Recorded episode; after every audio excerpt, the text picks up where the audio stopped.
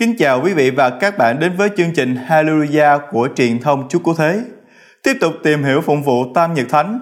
Hôm nay, một lần nữa chúng ta vui mừng gặp gỡ cha Du Xe Phạm Đình Ái, dòng Thánh Thể, và lắng nghe Ngài chia sẻ phụng vụ thứ năm tuần Thánh. Chúng con xin kính chào và rất vui mừng gặp lại cha trong chương trình hôm nay. Xin chân thành cảm ơn cha luôn sẵn sàng chia sẻ cho chúng con những kiến thức quan trọng về phụng vụ Tam Nhật Thánh giúp chúng con cảm nhận sâu sắc hơn về mầu nhiệm hội thánh cử hành trong những ngày đặc biệt này. Xin chào bạn Minh Tiến và xin chào toàn thể quý vị. Kính thưa cha và quý vị, chủ đề của chúng ta hôm nay là phụng vụ thứ năm tuần thánh. Kính thưa cha, con thấy thông thường sáng thứ năm vẫn có lễ và lễ trọng thể do các đức giám mục cử hành. Như vậy thứ năm tuần thánh có hai thánh lễ phải không cha? Đúng vậy, thông thường sẽ có thánh lễ truyền dầu vào buổi sáng và buổi chiều thì sẽ có thánh lễ tiệc ly. Thánh lễ tiệc ly coi như là khai mào cho tam nhật vượt qua. Và như vậy thì thánh lễ truyền dầu buổi sáng không thuộc về tam nhật vượt qua.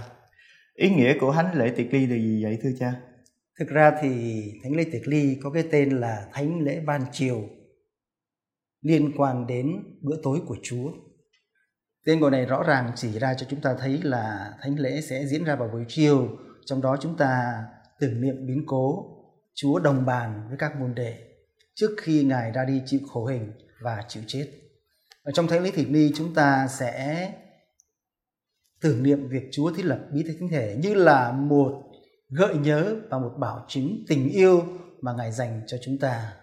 Trong Thánh lễ Thịt Ni chúng ta cũng thấy là có nghi thức rửa chân. Chúa mời gọi chúng ta sống điều răn mới của Ngài, đó là hãy yêu mến nhau như thầy yêu mến các con. Thưa cha, con thấy trước thánh lễ tiệc ly, nhà tạm trong nhà thờ luôn mở để trống và không trang trí. Vì đó tại sao vậy thưa cha? Đúng vậy, trước thánh lễ thì nhà tạm hoàn toàn để trống như đã được thực hành từ trước công đồng Vaticano II đến nay. Điều này có nghĩa là các bình thánh ở trong nhà tạm nên cho rước hết trong những ngày trước đó. Hoặc là nếu còn bình thánh thì sẽ kiệu mình thánh đến một nơi khác chẳng hạn như là phòng thánh hoặc là một nơi khác thích hợp. Hơn nữa, chữ đỏ không nói một cách minh nhiên nhưng chúng ta nên tắt đèn nhà tạm để cửa nhà tạm rộng mở và không trang trí gì. Giáo hội làm tất cả những điều này vì hai lý do. Thứ nhất là giáo hội ước mong tất cả mọi tín hữu của chúng ta sẽ rước lễ từ chính mình thành được truyền phép trong thánh lễ đó và cái thứ hai là gây một tác động giác quan trên các tín hữu bởi vì ngày hôm nay chúng ta tưởng niệm Chúa thiết lập bí tích thánh thể. Thưa cha, một số nhóm nhỏ muốn tổ chức thánh lễ tiệc ly tại nhà hay là một chỗ nào đó để cho ấm cúng thì để cho sốt sắng và thân mật giống như ngày xưa Chúa Giêsu và cùng nhóm 12 tham dự thánh lễ tiệc ly ở một tại tư gia như vậy có nên không thưa cha? Không được làm như vậy bởi vì bí tích thánh thể là bí tích hiệp nhất, với hình thức bên ngoài là một bữa ăn, trong đó tất cả các tín hữu tham dự ăn cùng một bánh, uống cùng một chén. Vì vậy mà theo truyền thống của giáo hội thì từ xưa đến nay, giáo hội cấm cử hành thánh lễ mà không có cộng đoàn tham dự, trừ trường hợp thực sự cần thiết và với phép của đấng bản quyền.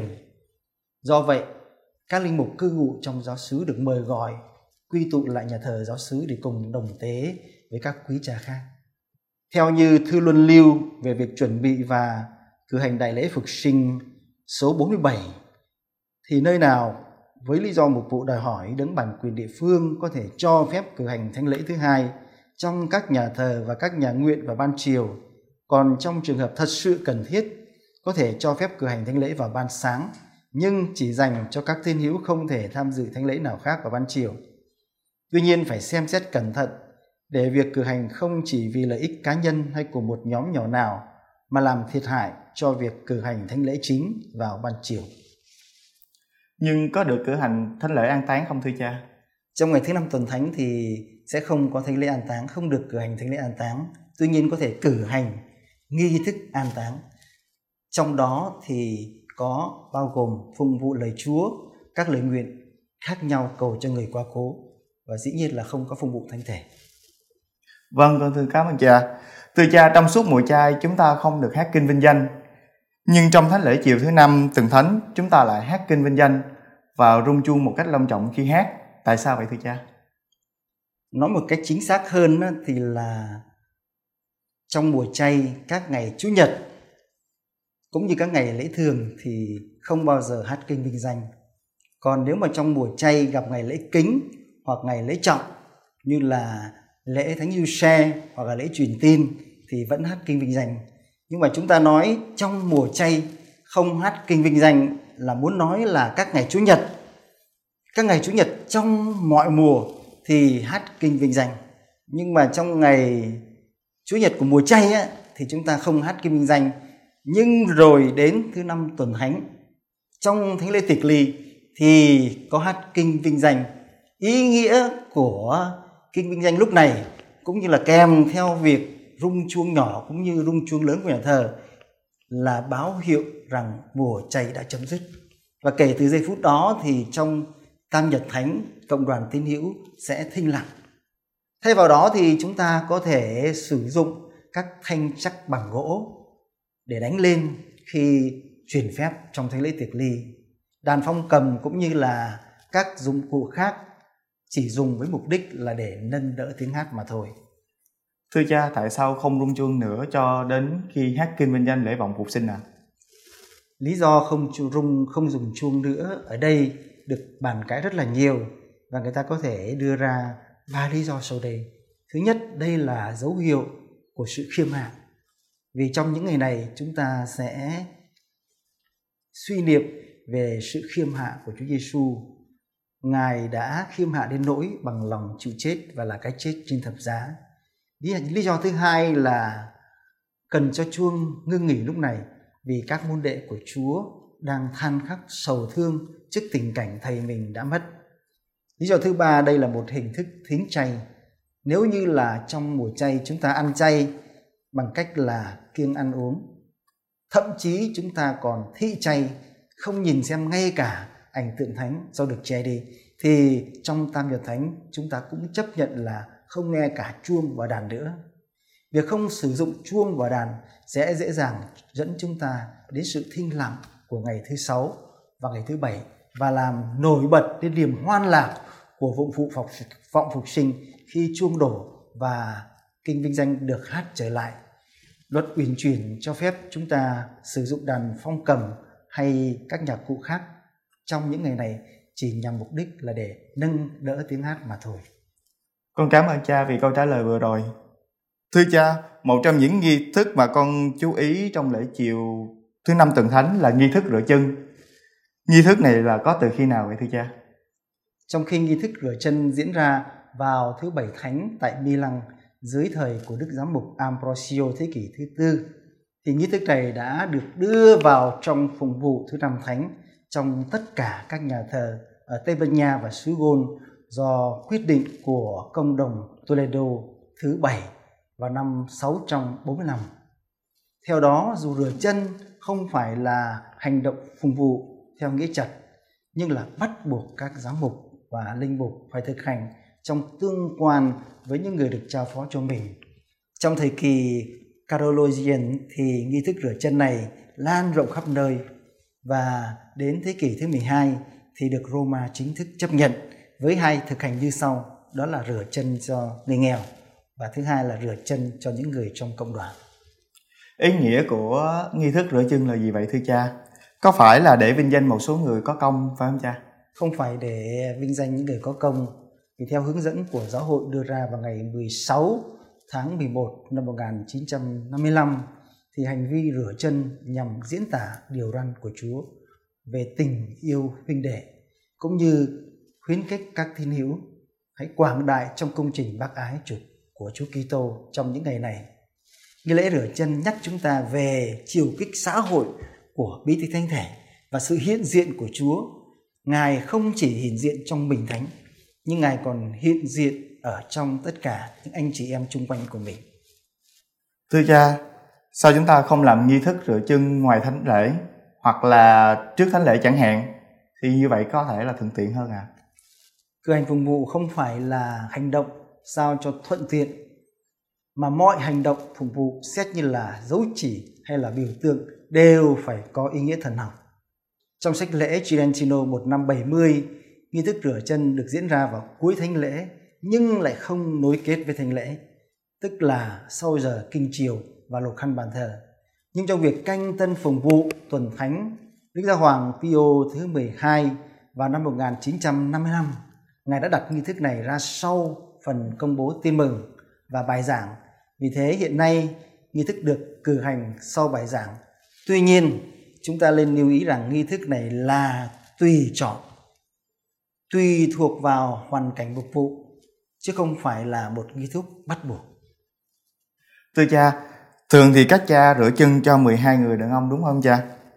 Có nơi các cha rửa chân cho rất là nhiều người và không giới hạn số người. Có nơi thì rửa chân cho các người khuyết tật đang hiện diện tại nơi nhà thờ. Thưa cha, như vậy thì giáo hội có quy định về con số hoặc là đặc tính về những người được rửa chân không thưa cha? Anh Minh Tiến và quý vị thân mến, đúng như là theo truyền thống của giáo hội thì vị linh mục chủ tế sẽ rửa chân cho 12 người đàn ông. Chẳng hạn như là Việt Nam của chúng ta thì các linh mục thường là rửa chân cho 12 các vị chức sắc hoặc là 12 thanh niên. Nhưng mà cho đến ngày hôm nay theo như hướng dẫn của giáo hội không nhất thiết phải là như vậy. Tùy theo hoàn cảnh phục vụ và tùy theo không gian phục vụ, số lượng mà những người được rửa có thể ít hơn, không nhất thiết là 12. Hiện nay theo quyết định mới nhất của Đức Francisco đưa ra thì đối tượng được chọn rửa chân không nhất thiết là dành riêng cho nam giới nữa nhưng là bất kỳ tín hữu nào không phân biệt là già trẻ lớn bé nam hay nữ vì ý nghĩa của nghi thức này là bày tỏ tình yêu dành cho nhau cũng như là sự khiêm tốn phục vụ chúng ta trao cho nhau Vâng, con xin cảm ơn cha. Thưa cha, thì ai sẽ là người thực hiện rửa chân thưa cha? Con thấy có nơi có ba bốn linh mục đồng loạt xuống đi rửa chân cho giáo dân. Rồi khi rửa chân thì các cha sẽ làm như thế nào? Rửa một chân hay là hai chân? Và có bắt buộc là hôn chân những người vừa được rửa chân không thưa cha? Bởi vì số người được rửa là tối đa là 12, không nhiều. Cho nên chỉ cần một mình linh mục chủ tế, là như là đại diện Đức Kitô cử hành nghi thức rửa chân mà thôi. Đến với mỗi người được rửa chân thì Ngài sẽ đổ nước trên chân phải của họ hoặc là đổ cả hai chân. Ngài dùng khăn để lau khô chân của họ. Ngài có thể hôn chân của những người được rửa chân nhưng mà điều này là không bắt buộc. Sau thánh lễ thứ năm tuần thánh, có cuộc rước kiệu thánh thể và sau đó là các ngày chầu thánh thể. Cuộc rước kiệu này thì thực hiện như thế nào vậy thưa cha? Sau lần nguyện hiệp lễ, nếu nhà thờ mà có phòng nguyện thánh thể bên cạnh tách biệt với nhà thờ và có nhà tạm ở đó thì chúng ta sẽ kiệu thánh thể sang phòng nguyện nhỏ này vốn đã được chuẩn bị để lưu giữ bình thánh. Hoặc như là nếu không thì chúng ta sẽ kiệu thánh thể đến nhà tạm đã được uh, chuẩn bị trong thánh đường hay là ngoài thánh đường như là trong một phòng hội của giáo sứ chẳng hạn. Nhưng điều quan trọng là phải có khoảng cách với cung thánh và tốt nhất là không ở trong cung thánh nhằm diễn tả hành trình của các môn đệ Chúa Giêsu. Các ngài đi từ phòng tiệc ly đến một nơi gọi là Gethsemane. Tuy nhiên cuộc rước kiệu bình thánh trong thánh lễ tiệc ly thì khác biệt với lại à, cuộc rước kiệu thánh thể trong lễ mình máu Chúa Kitô, nghĩa là không có cái sự long trọng y như là cuộc rước kiệu thánh thể của lễ mình máu Chúa Kitô. Bởi vì nó sẽ làm lu mờ đi một phần nào phụng vụ của thứ sáu tuần thánh diễn ra ngày hôm sau.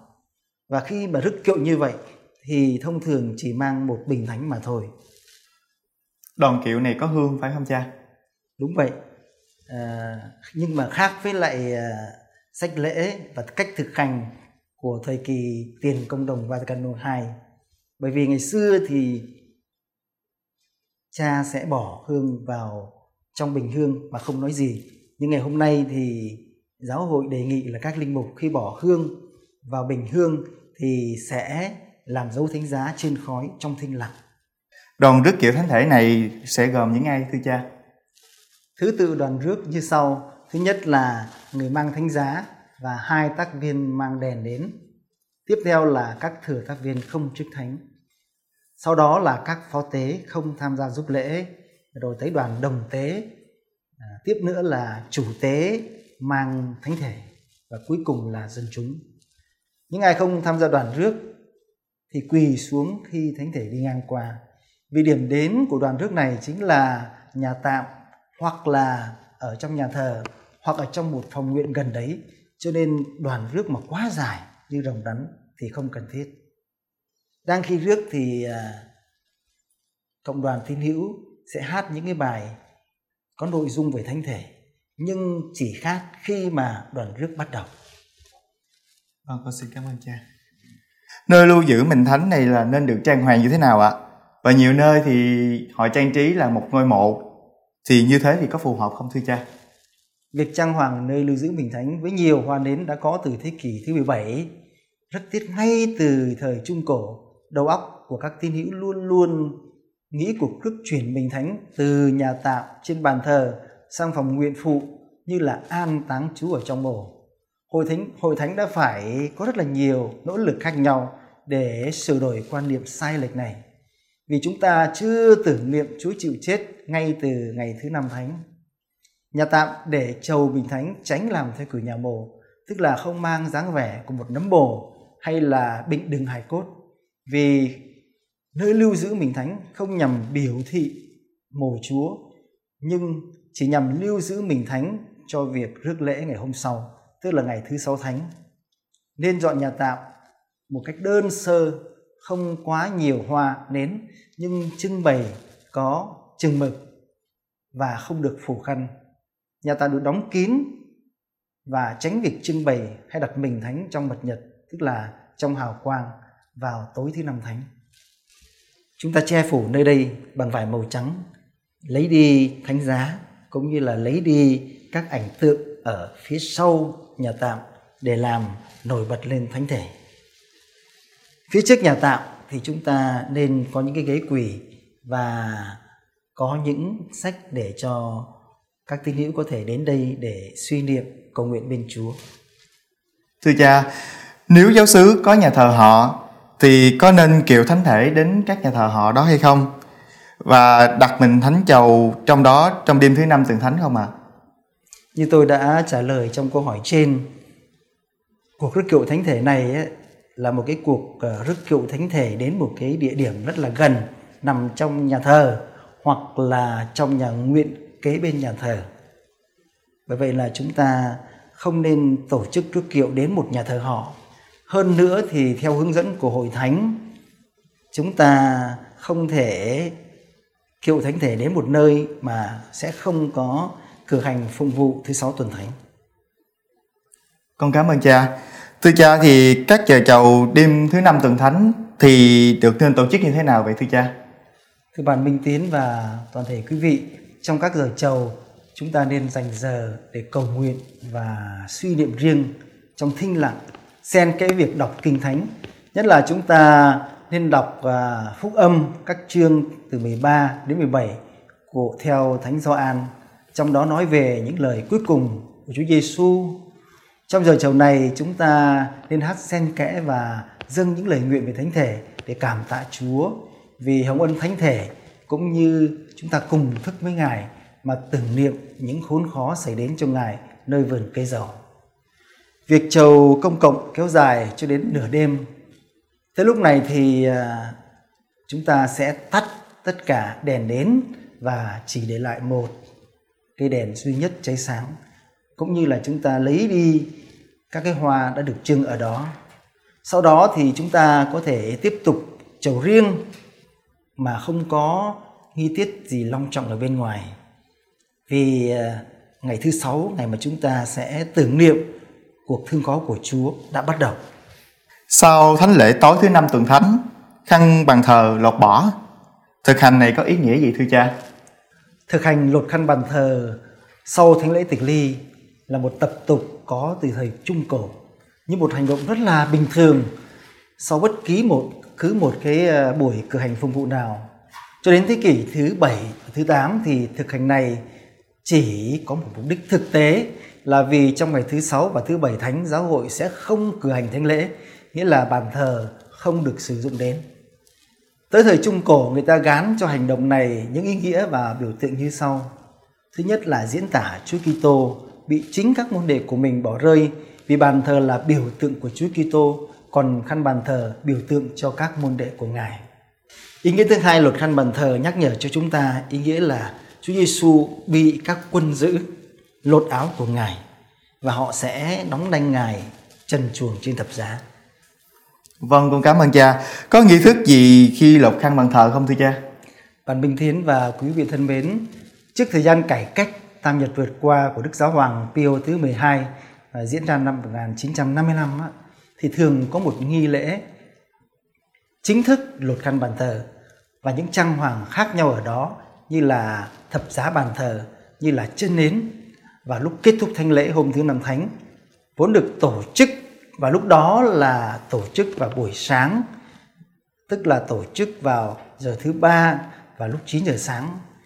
Hiện nay thì từ sau công đồng Vatican II thì chúng ta vẫn tiếp tục thực hành luật khăn bàn thờ nhưng có cái điểm khác biệt là thập giá cũng như là chân đèn vẫn ở trên bàn thờ. Khác biệt nữa nghĩa là sẽ lột khăn bàn thờ trong thinh lặng mà không đọc Thánh Vịnh 21. Vâng, con xin cảm ơn cha. Vậy các ấn tượng trong nhà thờ thì có phải che đi không thưa cha? Chắc chắn là chúng ta phải che thánh giá bằng một tấm vải màu đỏ hoặc là màu tím vào thời điểm là trước thứ bảy của Chủ nhật thứ năm mùa chay. Rồi à, tất cả những à, ảnh tượng thánh khác cũng nên phủ đi nếu mà chưa thực hiện. Đối với những ảnh tượng thánh có thể duy trì thì chúng ta có thể rời ảnh tượng thánh này đi nơi khác. Chẳng hạn như là chúng ta có thể mang vào phòng thánh. Còn đèn nến trong nhà thờ thì như thế nào ạ? Có được thắp đèn và đốt nến không thưa cha? cho đến kinh vinh danh của lễ vọng phục sinh thì chúng ta tắt tất cả đèn đến và không có đốt bất cứ một đèn đến nào ở trong nhà thờ rồi ngay cả các cái bình nước thánh cũng vậy nên lấy đi hết và chúng ta cho lau các bình thánh ở đó Vâng, vâng, xin cảm ơn cha. Vậy như thế thì cung thánh và trong nhà thờ thì sẽ rất trống trải à? Đúng vậy. Tất cả những việc làm mà chúng ta vừa nói ở trên làm cho không gian cho bầu khí trong cung thánh trở nên rất là khác biệt, trở nên trống trải và thâm trầm hơn. Và như vậy là sẽ tiếp nối một cách tương ứng cho nghi thức phục vụ của ngày hôm sau, tức là ngày thứ sáu thánh với bàn thờ trống, không thánh giá, không đến cháy cũng như là không khăn trải bàn thờ. Vâng, thưa cha, con xin cảm ơn những chia sẻ bổ ích và ý nghĩa về phụng vụ thứ năm tuần thánh. Chúng con xin được gặp cha trong buổi trao đổi kế tiếp về phụng vụ thứ sáu tuần thánh. Xin cảm ơn bạn Minh Tiến và xin cảm ơn toàn thể quý vị. Tôi hy vọng rằng là những trao đổi của chúng ta ngày hôm nay sẽ giúp quý vị sống một cách sốt sắng hơn những mầu nhiệm mà Hội Thánh cử hành trong phụng vụ chiều thứ năm tuần thánh. Hẹn gặp lại quý vị trong chương trình kế tiếp với phụng vụ thứ sáu tuần thánh, ngày duy nhất trong năm Hội Thánh không cử hành thánh lễ.